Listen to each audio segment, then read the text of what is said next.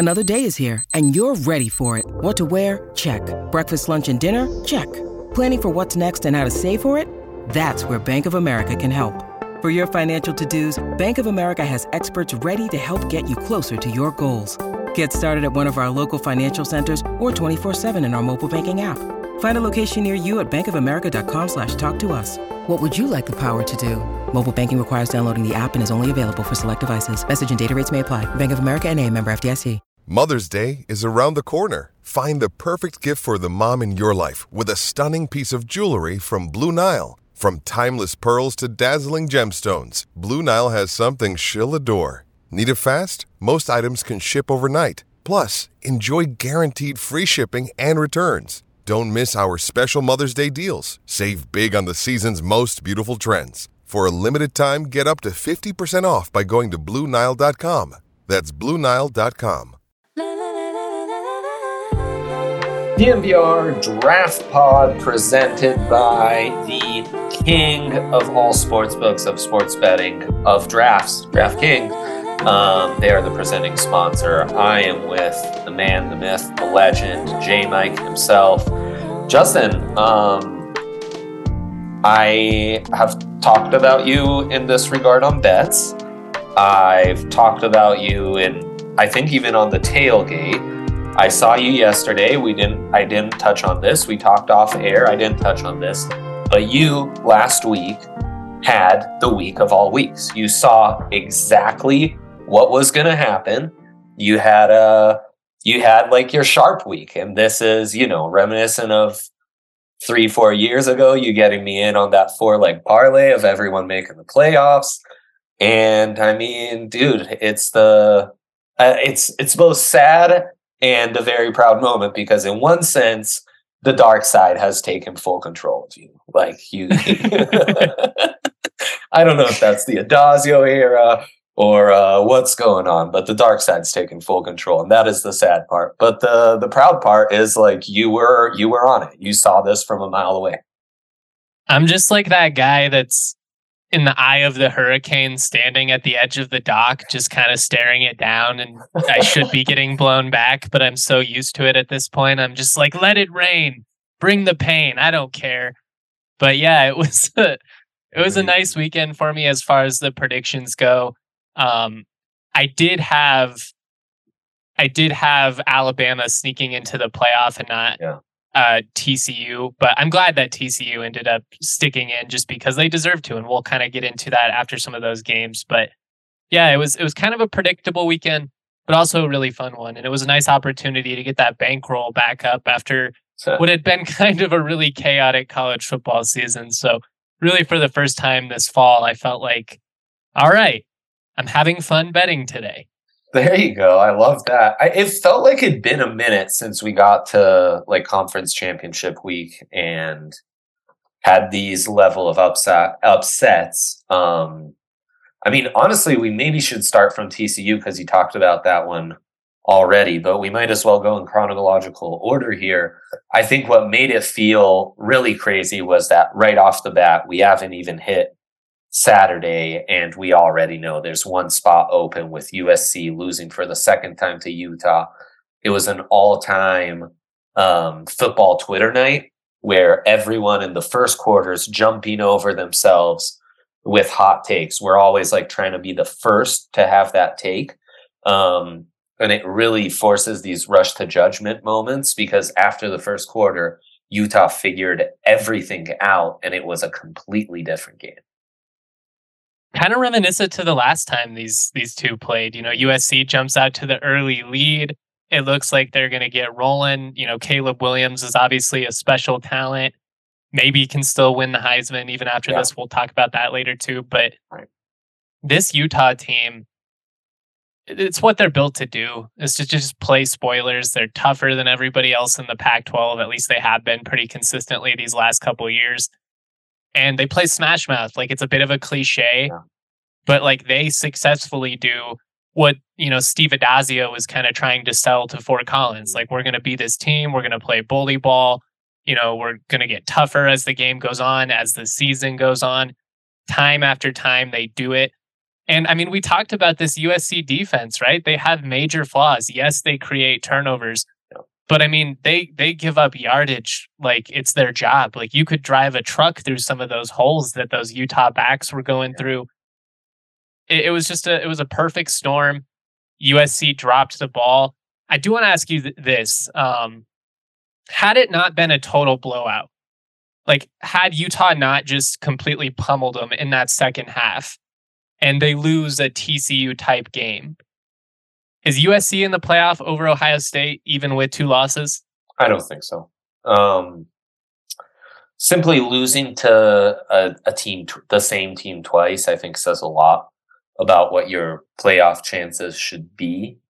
And yeah, I mean, had they lost by the same margin of the first defeat, it definitely does change things.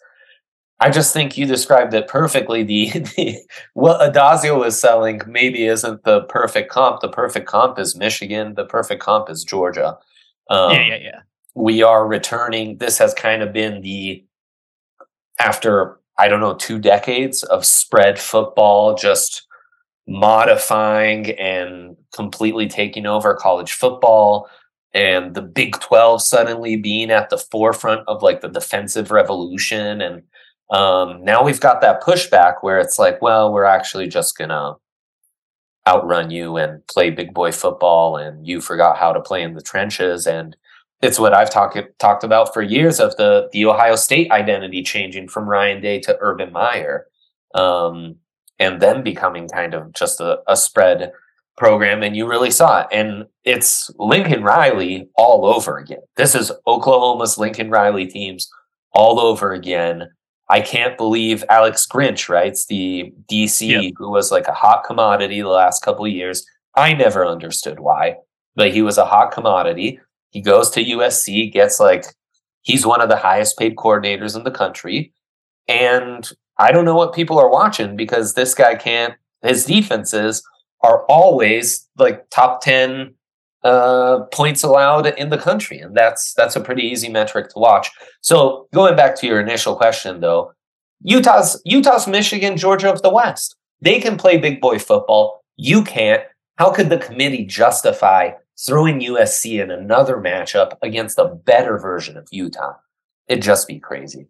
Um, it, it that would have been so ugly. Those USC DBs oh. trying to tackle those Georgia running backs. Like, could you imagine? I mean, it it, it would truly be awful. I just, yeah. I don't get it either, man. I don't get the hype. They don't tackle. They're soft. It, it's just a weird. They, it's not like they don't have athleticism. They have guys that can cover ground. They just don't really seem to have any interest in, you know, getting up in in the the grind of it at all. And you know, like we said, they they play bully ball. Nobody else does, and kudos to Utah, man. They stick to their identity because they had a couple of bad losses this year that were frustrating. I mean, starting with that Florida game week one, in which they're in position. All you got to do is go to overtime. They force a bad ball. Uh, Cam Rising does into coverage. They turn it over and lose. They end up dropping a heartbreaker in conference play as well. I'm impressed by Utah, man. They're they're a good team, and I, I'd want no part of them in a, in a bowl game if I was just about anybody in the country. I mean, look, man, Dalton Kincaid, what a what a game! You've been on um, Rising all year, and it was really a phenomenal game. I I did think Caleb Williams had some flashes, at least from a draft prospect standpoint. Maybe not Heisman, which again you've hinted at. We'll get into. Um, that were just amazing. Jordan Addison has his moments and then kind of disappears. Really a nice game for Clark Phillips. Um, the third, Gabe Reid, senior, number 91, absolutely takes over that game. Two sacks, three tackles for a loss. Um, really just gobbled them up. We got to eat some crow. We talked about maybe uh, USC being the second best O line in the country. No, sir. No, sir. That's uh, incorrect. It's uh, like Georgia, at least, is way better than those guys. From a prospect standpoint, Ohio State's way better than those guys. They just got their ass kicked not end to end, but once Utah figured something out in the second quarter, this is college football, Justin. This is kind of almost a problem with these playoffs is the second that dream kind of vanishes, we're not in the playoffs, we're not sometimes the the balloon just pops like that, man. And and the you know, and now how many of these guys are going to show up for uh, bowl season? We'll see, we'll see. But um, regardless, Utah's the story here. Kincaid, above all, um, from a draft prospect standpoint, really impressive. Um, rising, He's such really a sleeper, impressive. man. Yeah. With and I get that Bowers is insane, and I get that Michael Mayer is insane, but somebody's going to land Kincaid in like the third round, and he's going to be Mm-hmm. just as productive, if not more, as those guys. A hundred percent. Um, and in the end, I'd say it's a, a glowing first year for Lincoln Riley at USC. Yeah, I mean they're back on the map, right? Like they Mhm. went from being completely dead in the water, not even a factor for five plus years, which is insane to think. Like outside of that Rose Bowl run with Sam Darnold, and even then that was like a down year, you know, in comparison from what USC was in the Yeah. early two thousands. They're back in the mix. It's more fun for college football when you have teams in every part of the country that are relevant. And we kind of got that this year. I still think we're probably going to end up with chalk in the title game. But the fact that you had, you know, USC and TCU and the the South is always going to do its thing. And even, you know, some of those teams in the ACC that were different but interesting, NC State, when the injuries weren't piling up. Like it was just, it was fun to have a lot of different teams. We got a little bit of Syracuse for like a month just to cover the the New York corner, keep the Northeast interested. They came back to life, but you know, you got to throw them a bone every now and then. It was just a, a really intriguing year. It's good to have USC back on the map, but man, Yeah. they got to figure it out because if they can't get better in the trenches defensively, they're never going to win shit. No, they got to figure that out. And I mean, there's there's kind of been a trend that the West isn't producing the same level of high end O linemen that it used to. So they Lincoln Riley might really have to get into Texas, you know, and take advantage of that. And we'll see how the Big Ten and stuff like that factors in. But great year for them, but but still work. And at this point, kind of an identity to shed and you gotta you gotta be better defensively. That's how Pete Carroll bu- built those great Trojan teams. They they had some real dogs on defense, and they're gonna have to get back to that. Um, let's get to TCU. Um, that was Speaking a game of dogs, man, Max Duggan. Incredible. Um, we could honestly do the entire pod on this game. For a while, it looks like it's going to be a route for K State. And um, you're giving me live updates of Bama to win the playoffs. It was almost even at one point. When I threw that out, it was plus 6,000. Yeah. By the th- halfway through the third quarter, Bama to make the playoff was plus 15 or to win the national championship was plus Yeah. 1500 Right. and TC was plus 1400. Yeah. Um, no, it, they were high. at some point. TCU's odds were longer than Bama's. Yeah. but with the fact that if, regardless of if they get in, you like Bama's chances better than TCU. That's really all it was was if Bama could somehow sneak in, then I think they're a more competitive team against a, a Michigan or a Georgia than TCU would be. But to you know TCU's credit, just like they did in the first time, they went down 18 the first time they played Kansas State, found a way to come back and win. They just stuck with it. And I feel like Duggan had his Heisman moment. I mean, he had 90 rushing yards on like a 98 yard drive or 95 yard drive, whatever it was. Literally was so exhausted Yeah. that they couldn't go to the QB keeper on the two. And everyone's like, why don't they do that? It's like, because he just ran 90 yards. He's like barely hyperventilating on the stand. Yeah. sideline. It was insane. That entire final drive to tie it all up, he runs, I think, for every single yard, positive yard they got on that drive. It's insane.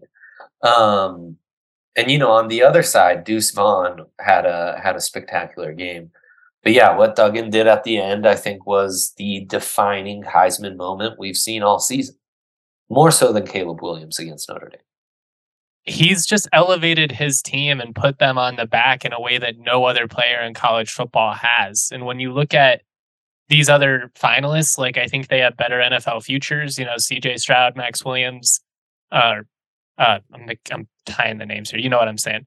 Stroud and Caleb Williams. I think Yes, that they have yes, better NFL futures. Goodness gracious. But that's not what this award is about. The award is who is the most exciting football Thousand player, who is the most electric player in college football. like who elevated their team in a way that nobody else could. Yep. It was Duggan. If Duggan is not this team's quarterback, they are not in the playoff. Hundred percent. Honestly, if I was to rank Heisman moments of the season, and I didn't mean to derail this and make it into the Heisman discussion. It's all right. It's it kind of ties in nicely. Here we are. um, I and tell me if, if you know how you feel about this. I think it's number one, Duggan Big Twelve championship against Kansas State, which is crazy because it's a loss, and we can talk about how that loss comes about. Um, Two, I actually think is JJ McCarthy against Ohio State. Yeah, I agree. And three, I probably give to Caleb Williams against Notre Dame. Or Hendon Hooker against Bama. Shit, it's Hendon Hooker against Bama because no, he lit them right. up in a in a game in which the entire country was watching, and and you could say the same thing for 100%. Hyatt. He had a monster game as well. I, I was gonna say Hyatt. I think is actually three B to Hooker's three A. Yeah, that's a great call. That's a great call. Um, so yeah, and I mean Caleb Williams, he like he's had those amazing moments throughout the season, and Notre Dame kind of culminated that because it was actually a game everyone was keyed in on. But like what we just talked about were like some heavy moments. And there's probably some Blake Corum, like Chase Brown games in there that we're not thinking of as well. What about who's the uh, who's the Ohio State defensive lineman that had like four oh, interceptions oh, against Penn oh. State? Yes, yep, that would be that because he pretty much single handedly won them that mm-hmm. game. Like if you Mm-hmm. Penn State was moving, like it was going back and forth. Ohio State was on the rails, and you take away those massive momentum plays, and Ohio State's probably not in the playoffs. You're a hundred percent right. Um, and he has a really hard name to pronounce too. So y'all know who we're talking about. We're not yes. going to embarrass ourselves on yes, this one. Absolutely. Um, yeah, Chase Brown for Illinois had some moments like that. Zach Charbonnet um, would probably has a game there in the top 10. I mean, Jahmyr Gibbs might have. Gibbs definitely had a couple. I mean, his he went off against Ole Miss and, and some of those early SEC wins. He had a couple of insane touchdowns. But yeah, I, I think the biggest moments of the year were were Duggan. I mean, he did it yeah. multiple times. Like eh, eh, to beat Baylor, he was huge. To beat yeah. TCU, he was huge. I mean, he didn't have the the moments in that win over Texas, but he played really well. That one was more about TCU's uh, defensive success than anything, but mm-hmm. he just time after time, like when the game was in the crunch time, when it was the fourth quarter, when they desperately needed a drive, he he made it happen every single time. You know, I, I know they ended up losing in overtime, but it's really kind of tough to fault him. Like, yeah, he needed he needed the ball one more time. Yeah, I mean, I I think you're right. Like, how many times did the college football viewer tune in to like a tight end of the game, and Max Duggan just pulls it out, pulls it out once again. You know, so he had all those close finishes. He had some dominant performances. It was kind I mean, of Tebow esque. It's a full resume, yeah. And his he throws a very like old Peyton Manning type ball. Like it gets to the right place. It kind feels like out, it's in the air forever. it comes out a little slow and looks real feathery, um, but it gets where it needs to be. So he's he, an interesting. He plays prospect. with emotion too, and the theatrics of it definitely factor into the Heisman conversation. Yeah, the like tears on the sideline, literally running himself to a point where he looked like yep. he needed to be put on an oxygen mask and an IV. Like yep. the voters eat that stuff up.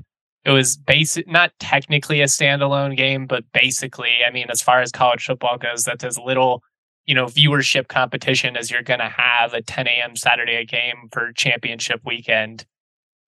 I, I just think there's no way he doesn't win it after this. TCU is the fun story of the year. He has the biggest moments. I mean, if you want to say like the best quarterback, it's probably Caleb Williams, but that's not what this award no, was supposed to be. Not. No, not in the slightest. Um, and he's going to be a really interesting prospect this year. very interesting because I mean, just looking at his stats profile right now, just his profile picture, he looks so much like Chad Pennington. he really has a Chad Pennington quality to him. Um, that's crazy. On the other side, man, I doubt he declares. I hope he doesn't. Will Howard's kind of changed this K State team. It was a situation where Martinez went down, and initially you thought, oh man, there goes their season. And in hindsight, he elevated that offense yeah. and made them much more versatile because he he's not quite the runner that Martinez is, but he still brings that capability. Mm-hmm. And now all of a sudden they have an, the ability to consistently stretch the field. And when you start stacking the box against, you know, Deuce Vaughn, you're trying to contain them near the line of scrimmage. Now all of a sudden they're going play action over the top and they have that quick strike ability. And time and time again, we talk about that in college football the ability to just throw points on the board in a hurry. It's what's made Ohio State so dangerous these last couple years. Alabama was that way when they had all those wide receivers. It's like you can stop them, you can stop them. We're stopping the run. We're feeling good. Oh shit! They just had an 85 yard touchdown pass over the top. We didn't see that one coming.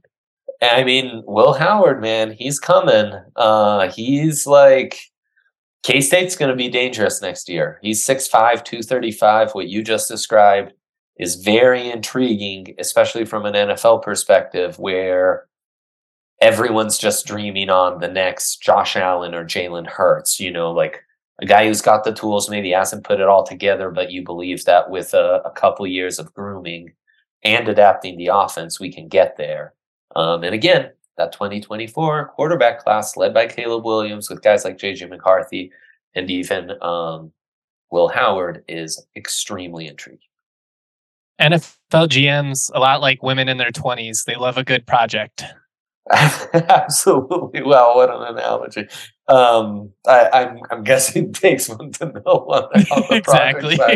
Um, yeah. So so true. So true. And as always, we are the same way. We we always the grass is always greener. So the next quarterback class is always going to look more intriguing. Let's hit up some of the other um, games that happen in championship weekend after this. Of course, Justin got his wallet flush on all his his sharp week of sharp weeks at DraftKings Sportsbook, the leader, the king of sportsbooks. This holiday, they're hooking you right up. Use that code DNVR, and new customers can bet just $5 on any NFL team to win their game and get $150 in free bets if they do. And everyone's getting hooked up with 100% boost on the DraftKings stepped up same game parlays. We've got World Cup bets. We've got college hoops, college footballs entering that bowl season. You know, you love uh, sitting on the couch, hanging out with the fam, having some action on some random potato bowl on the 23rd, you know. 2:30 Tuesday football, love it. Right. Oh, it's it's the best. And DraftKings Sportsbook makes it all worth your while. Download the DraftKings Sportsbook app now. Use that code DNVR. Place a $5 bet on any NFL team to win their game. You get $150 in free bets if they do only at DraftKings Sportsbook with code DNVR. Minimum age and eligibility restrictions apply. See show notes for details. There is no better way to watch football than having DraftKings Sportsbook pulled up, hitting all those big bets. But you've got to have in your other hand an ice cold Breck brew. They've got a beer for any occasion. Yes. They're Colorado to their core. We love them. They make everything with 100% renewable energy. And what's cool is if you need a Christmas idea for your favorite beer lover in your life, you can go to Breck's Nice List sweepstakes at breckbrew.com, search the nice list. Boom, you're going to find the perfect gift for the beer lover in your life. I love Christmas ale. Tis the season. You can get the little mini keg at the grocery store. Feels festive. It looks cool. I mean, you're you're drinking and you're improving the vibes and and, and decor all at the same time. Multiple birds with one stone. Gotta love that. Nice. I love Funslinger, extremely crushable if you're out on the mountain and you oh. know maybe it's it's lunchtime, you got the turkey sandwich out, got the fun slinger. so refreshing. Spectacular. Check out the Breck beer locator. Go to breckbrew.com, find the closest brew near you. You will not be disappointed. Nicely done. Nicely done. Um let's move on to the SEC. I mean, we could wax poetic about like a million Georgia prospects here. Um, Stetson Bennett earns a trip to the uh, to New York as a Heisman finalist.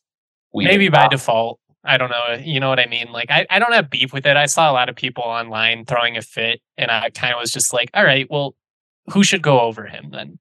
And I think you could maybe make an argument for Hendon Hooker. Yeah. I think you could maybe make an argument for Blake Corum. Mm-hmm. But it's like, if we're like, you know, arguing semantics over the fourth guy, it's he's not going to win.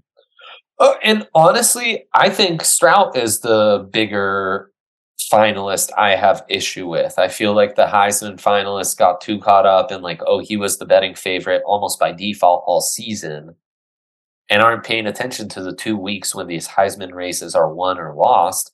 That like I, I would have been better with Blake Corum or JJ McCarthy or someone like that even um, over Stroud. Bennett just didn't have the Heisman moment, but the way he's run that offense is uh cannot be argued with. And I think he's even going to have some low key, like NFL buzz, man. A coach loves a, a quarterback they can trust, and that is Stetson Bennett. He's not going to try and do too much.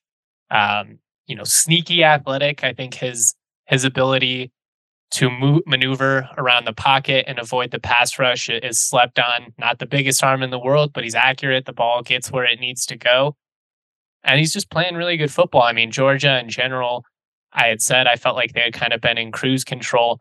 Yeah. I would argue the same even for this one. I know they ended up giving up 30 points and kind of screwed a lot of people's bets there. But I mean, it's 35 to 10 at halftime.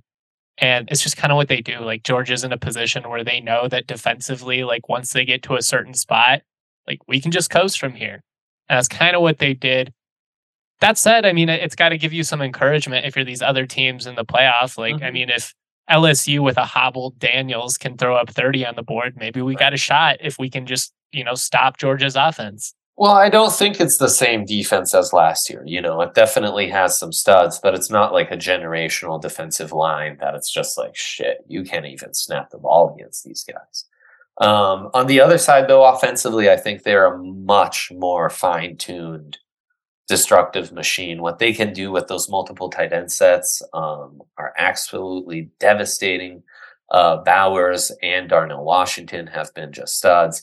Ladd McConkey, who, you know, everyone's fallen over themselves making jokes about, like, oh, the Patriots will draft him in a year, um, you know, is a, is a factor. And like that backfield, they can plug and play anyone. And they're just like, absolutely dominant forces. It doesn't matter. Kenny McIntosh, Kendall Milton, Daijun Edwards, they just do what they want. And Stetson Bennett's in full control.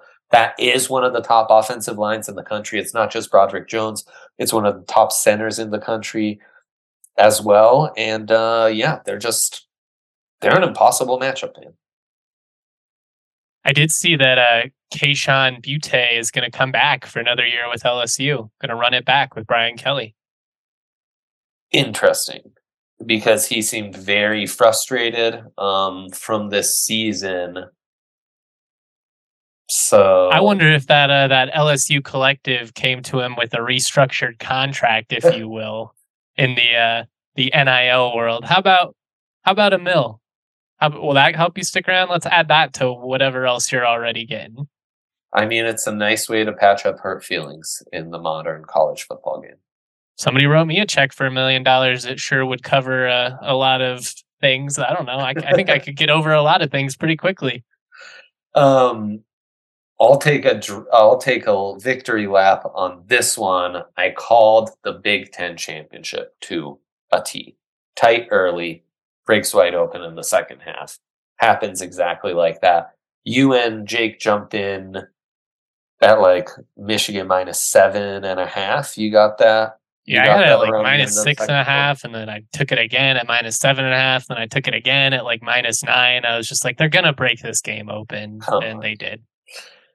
Yeah, it was great. Um, Donovan Edwards is a beast, and that defense is really good. This Michigan team is tough, man. I mean, you've heard all the reports about like them like being intense on the sideline. I think it was Bruce Feldman on Fox kind of talking about how like they're literally standing there. This was before it was even a blowout and just being like, "Oh, they're going to break. Like we can feel this coming. Uh, like we're wearing on them. We're about to uh. break these guys." And that's what they do. They just they play bully ball. They play with a sense of confidence. I think you, you nailed it earlier when you talked about, you know, they're a lot like Utah. They're a lot like Georgia. They just smother you and eventually it's just too much. They're they're stronger than you, they're bigger than you, and they're deeper than you.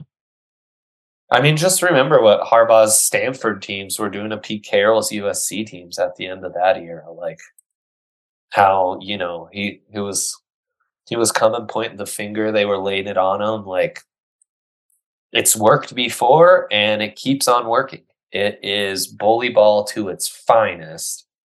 And I think there are two truly you know, it's another of those years where I'm like, do we really need any playoffs whatsoever? This feels like we could have settled it in the old BCS. There are clearly two top teams, and then it's kind of the best of the rest.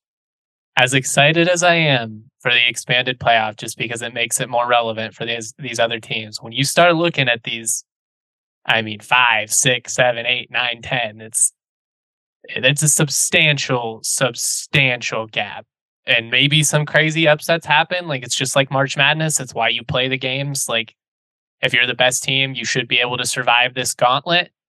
Mm-hmm. But we're going to end up with some fluky stuff because of it. And we're also probably going to end up with some unnecessary games where like teams like Georgia and Michigan have to hang 60 on somebody in another round. But that's all right because more college football is always going to be okay with me.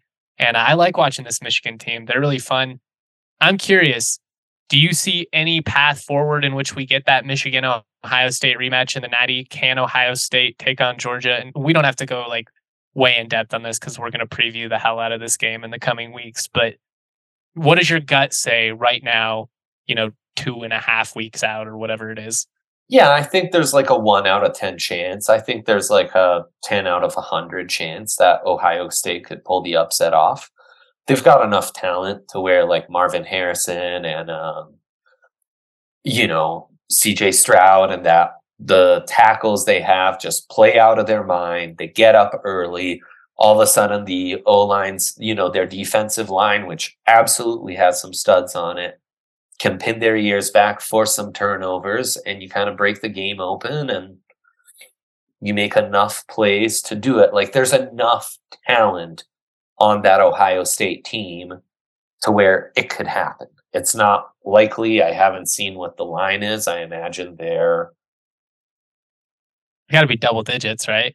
Yeah, yeah, like 10, that 11. would be my guess. Um, but I mean, look, there is a lot of talent on that team, and Ryan Day, for all the kind of absurd criticism he's receiving, um, has a proven track record as a believe he's 45 and 5 or something like that. I mean, it's yeah, and I mean a very good offensive mind and schemer. Like, you know, and there's talent. There's like legit high, high end talent on that team. No, Georgia just six and a half. Ohio State plus 220. I would jump on that six and a half. And I think that's going to be larger when we get closer. So even the books telling you, like, yeah, there's a we can see it. There's yeah. a chance. Um, so there you go. Um, it is Heisman- surprising to me that Georgia, for some reason, you know, we kept talking about every week. Why is Alabama favored by 22 every week? And then sometimes I would look at these Georgia spreads and it would only be like 14, 15. And I'm just like, I, what are, why are you not giving Georgia the, you know, same benefit of the doubt as some of the, these other teams, especially with what they're doing offensively? Georgia really their problem was they had those two massive blowouts of Oregon and South Carolina to start the season, and then had two close ones, quote unquote, with Kent State and Missouri, which was the actual only close one of the season. And then I think the book kind of got shot, and they were just a, a hard number to to figure out there. That's fair. It's just been interesting to me. I feel like there's been a lot of value on Georgia this last month of them just kind of being doubted. And again, though, I mean, I've I've been pretty consistent with my message that I think they've been on cruise control and even still have not seen like the full capability of what this Georgia team can be. No, I agree. I think a lot of people feel that way, especially defensively, where it's like we've seen glimpses. Uh, will we see it when they put it all together? I'm looking up their record against the spread because this is the kind of stuff that interests me. I'm gonna guess, including the SEC Uh-huh. championship, they were 11 and two against the spread this year. Seven and six. Not even close. Not even in the ballpark. Well, there's my answer. That's why. That's why they're not getting these massive spreads. One 11 and 2 team in all of FBS. Care to guess? It's a G5 stud team. 11 and two. Was it Tulane? Yeah. Yeah, that makes sense. Tulane. Hawaii was actually pretty good against the spread this year too. Nine and four. Yep. Yep. The only double digit teams against the spread were Tulane, Oregon State 10 and 2, Troy 10 and 3. Of course. And I had significant money on both of the times Oregon State failed to cover. I know. I know. it feels to me like they weren't good against the spread. I was going to say because I- that I my in the same perception was like Oregon State has Yep. screwed us this Yep. year, but it's just because I was in on the two. hundred percent. Um, so does Ohio State deserve to get in? We went over that. You you agree with my assessment? You had two times to beat Utah. You couldn't do it. I Yeah. do think there is a fair argument that teams should not uh, be hurt by playing on championship Saturday, and another team should not be able to benefit by sitting at home. I do think Yeah. that's a fair gripe, but it's an imperfect process. And it's not just this one weekend, it's a totality. Like I said, if maybe that was their only loss to Utah, maybe, but you had two opportunities to beat them and you couldn't do it either time. So you're not going to be in, you know, get better defensively. You had a shot.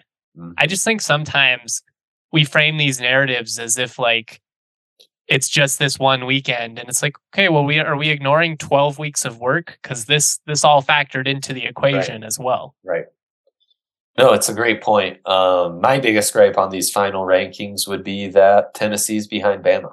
I think the head to head must it should matter. count more i'm not surprised like i like i said i thought that bama had a chance to get in and based on the, the rankings the week before i think the committee made it clear what they thought but while i do think that sometimes the worst team or like the less talented team can win i don't think necessarily the team that wins is quote unquote better than their opponent That's sports are simple in the sense of we played, there was an outcome. That should be the first tiebreaker you look at. Like, did Right. these two teams Right. play? If all, if everything else is even, these two teams played, they beat them. They should be ahead. And I'm a Bama guy saying that. Hundred percent. And then there's the other factor of like it's just the nature of college football. Losing later is going to hurt you more than losing early. Yeah. Um. Who? How many teams get the buys in the new 12 team format? Four, I think. I think the first four. Okay. So then you'd have Bama, Washington, which we've seen that before in the playoffs. Yeah. Yeah. Um. Could be great to see Penix there. Tennessee, Penn State, very nice matchup. That's a fun game. Clemson USC, there would be so much money on the Trojans in that one. So much money. Um, and I mean, that D line could cook USC, but that defense for Clemson has been way more prone to giving up points than we ever would have imagined. And then the final matchup um, would be Utah, Kansas State, which is That'd be amazing. That'd that be the most fun game that we could get. But that's I we should have like a meat and potatoes bowl where like only teams like that, only some good old fashioned grinded out squads um can can play in because that one would be beautiful. Um and then from that I guess we'd get we'd get our matchups. Huh. It'd be I mean, those sound like good enough games to where I definitely could they're all intriguing. Like Yeah. when you when you hear all those games, do I think, oh, like these are going to have massive implications on who ultimately ends up winning the national title? Probably not. I still think those top four are, you know, quite a bit better, but the possibility arises. You know, Bama yeah. finds itself they beat Washington. All of a sudden, you know, the second round they're matched up and have an opportunity. You know, it's just it, yeah. it makes it a lot more interesting. I, I think, like even if I don't foresee it really changing a ton in the end in terms of like the chalky teams, the best programs, the squads with the most resources, most money, still winning most consistently. At least in theory, you have an opportunity to compete for a national championship no matter what conference you are in, which is not the case right now. I mean, I know Cincinnati finally got in, but we have seen multiple instances in which someone ran the table and, and didn't even get a shot. And it, that just feels wrong. Like, again, I, I know that all this stuff gets complicated, different levels of competition, strength of schedule, we factor in a million different things, but sometimes it should be simple. Like, head to head. And if a team right. went undefeated, they should get a chance to compete for the title. I agree completely, but I am I'm intrigued. And I do think outside of Georgia and maybe Michigan, everyone's beatable. And we could have some really fun runs to the semis or even finals. Um, and my favorite playoffs will always be the first playoffs with that Ohio State team who loses Braxton Miller, their starting quarterback, at the very beginning of the season. Uh, JT Barrett, right, comes in, amazing season, gets injured during the Michigan game. And then uh, Chandler Jones comes in and absolutely destroys the Big Ten championship. And oh, then Cardale goes, Jones. Cardale, yeah. thank you. Yeah. Um, and goes on that insane run in the playoffs where I mean, we don't talk about it enough, but Zeke Elliott was a freak, and Joey Bosa was just like destroying his side of the line.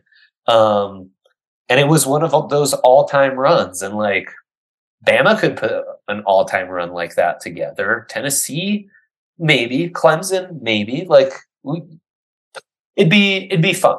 it's kind of a second season, which seems savage, but at least these we're paying these players now. So that's what I mean. Like if you're in the playoff, you're you've got NIL, you know, you're getting you're getting hooked up. And at the very at the very minimum, we make, you know, the New Year's Six Bowls a lot more relevant again. Because mm-hmm. outside of the college football yes. junkies like us, for the most part, people don't really care about these games anymore. Even the people that like follow college football and are maybe like into it. You know, I think at this point, even Saban said it, like the the rest of them have kind of been diluted. So this it makes a a more interesting product for more college football fans. And I think yeah. that's fun.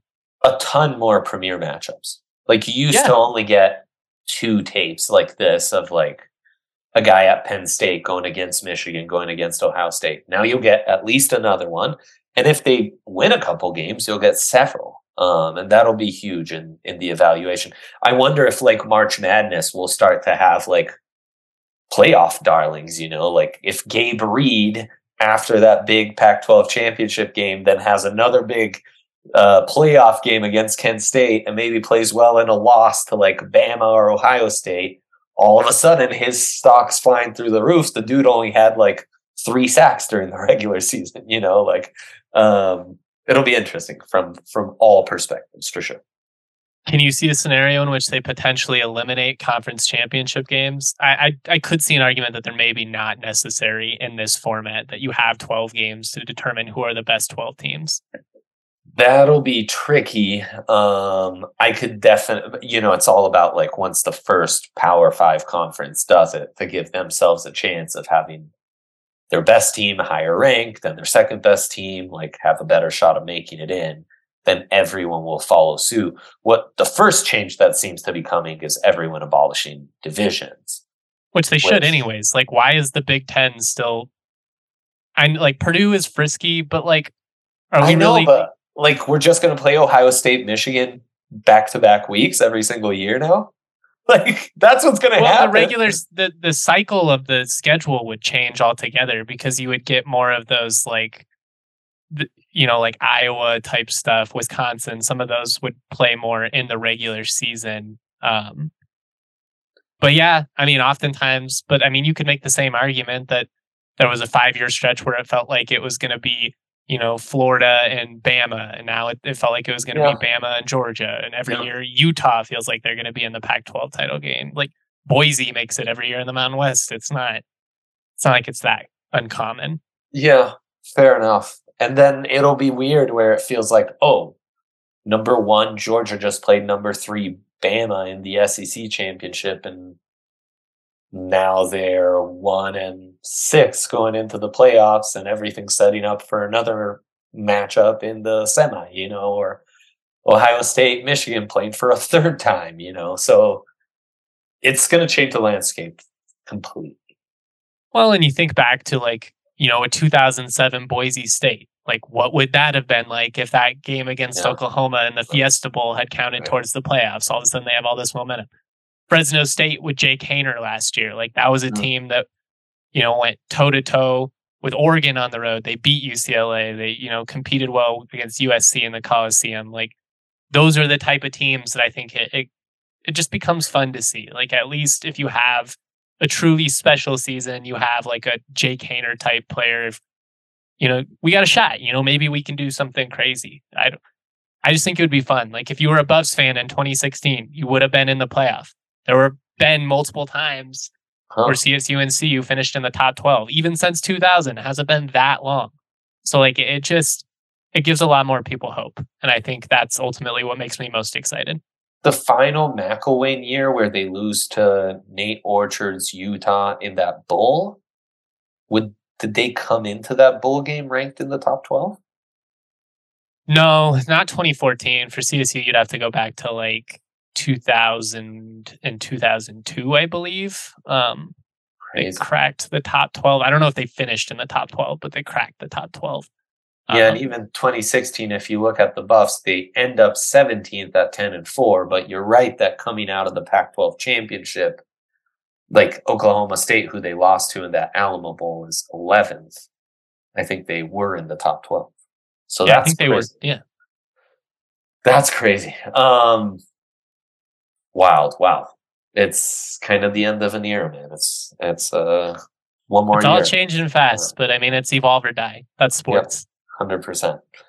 Army Navy? I like Army. I think they're the better defense. And in a matchup where familiarity is huge, give me the better defense. They damn near beat Air Force. Air Force had the most explosive offense of these three by far. They were able to hang around.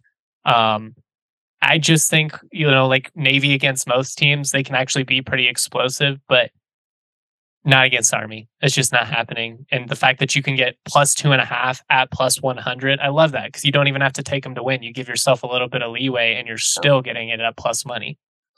And of course, the under a pick Justin's been on for a couple weeks now. And on Army, watch Andre Carter II, a versatile, really long edge rusher, maybe a bit stiff, but um, boy, he does he takes lot. over though. Like when yeah. he gets going, he's a guy that can really disrupt what the opposing offense is trying to do, both in the run and as a pass rusher. And will be in that range, like late first, early second, where the Broncos might be drafting. So you never know. Um, wow. Always a pleasure, Justin. Appreciate you, man. We will talk soon. We'll be back next week. Thanks for tuning in. Thank you to DraftKings for presenting the pod.